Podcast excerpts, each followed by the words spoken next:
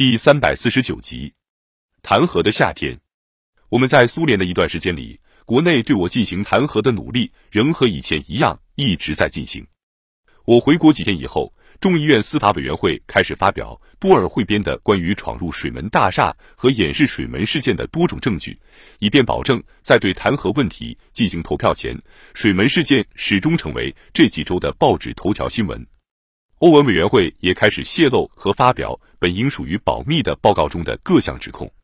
可是，不管有多少头条新闻的影响，这个所谓的证据一般都被认为是软弱无力的。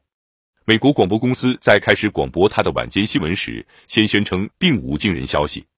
全国广播公司的说法是没有惊人的新材料。哥伦比亚广播公司报道，没有令人震惊的东西，没有惊人的新揭发。华盛顿明星报的杰克。杰蒙德总结说：“尼克松总统手中的冒烟的枪还有待进一步查找，不利于我的证据不能成立，这是令人满意的。可是局势还远不能使人安心。”七月五日，我把我对局势的看法概括如下：我记得差不多一年以前，哈洛说过这个问题是站不住脚的，他可能是对的，当时可能是对的，可是后来又加上那么多东西，个人缴纳税款和其他类似的事。引起了那么多的怀疑，谁知道现在情况究竟怎样呢？我想到自己常常老是担心，不知接下去会发生什么事，常有一种仿佛下腹部在往下坠的感觉，有时候整夜整夜的不能成眠。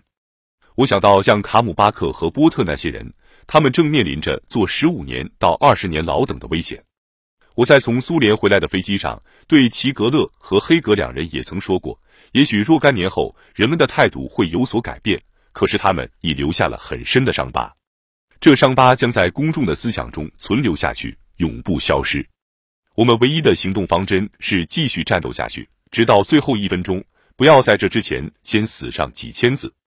我也和贝比谈到过当前的局势，帕特曾指出，贝比几乎感到沮丧。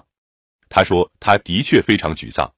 他们的全部目的当然就是羞辱。毁灭、折磨总统周围的每一个人。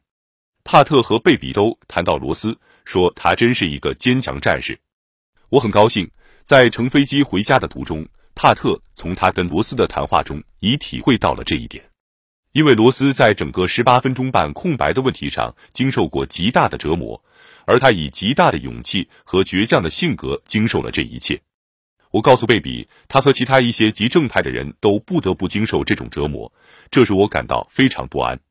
贝比说得好，他说是我的坚强态度在鼓舞着他们。我的想法是我一向实在不够坚强，而我本来还可以，而且也应该更坚强一些。但我必须说，当我们有这样一些人在周围时，我们不能使他们失望。我必须坚持斗争，寸步不让。不管怎样。如果我们能闯过法院和对弹劾问题进行表决这两关，我们将能争取到一两年的时间来尽可能为国家多做些好事。我们目前必须做的是紧紧团结起来，共同度过今后非常困难的两个月。一九七四年六月二十七日，彼得·罗迪诺对一批记者说：“众议院司法委员会的二十一名民主党人全都将投票赞成弹劾。”他的这项声明证实了在这之前谁也不敢公开说的一个情况。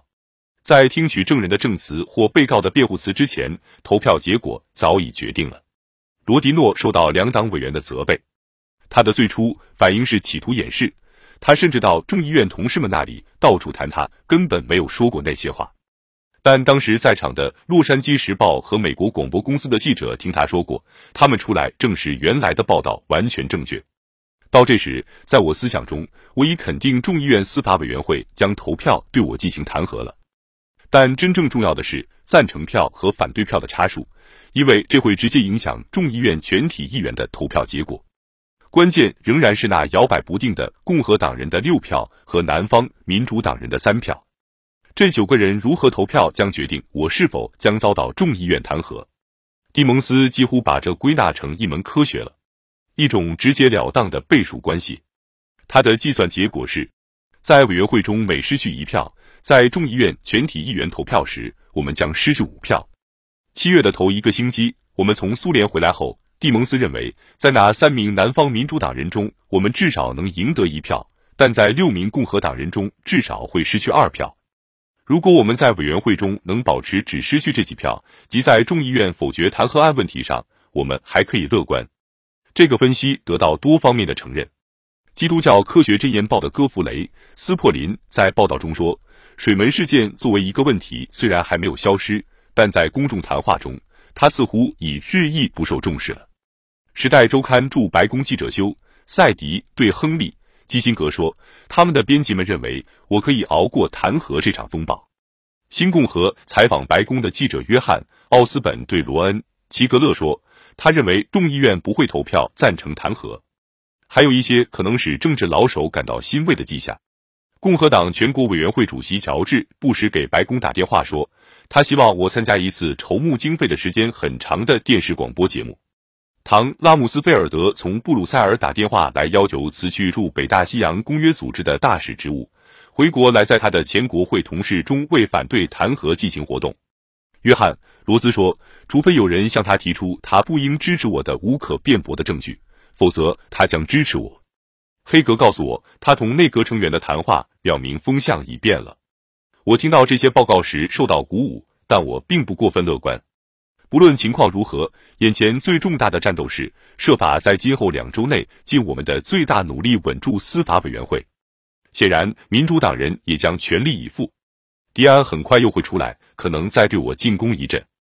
但是，我们认为不会再有什么别的意外情况了。尽管从过去的斗争记录来看，谁也没有真正的把握。回到华盛顿总是使你感到仿佛回到了真正的深渊之中。尽管齐格勒说报界并不是那么敌对了，但这里的气氛使人感到压抑。当然，再加上家庭问题，就使人更加难受。但话又说回来，这么长的时间都熬过来了，我深信我们能一直坚持到底，不论结局如何。七月十二日，我签署了1974年国会预算和扣发经费法案。我认为这法案是我个人的胜利，也是整个国家的胜利。经过五年的争论、劝说和恳求，尽管我的地位因水门事件被削弱，我们终于通过了这项立法，使国会负起责任来。力求使联邦预算维持在大家取得协议的水平上。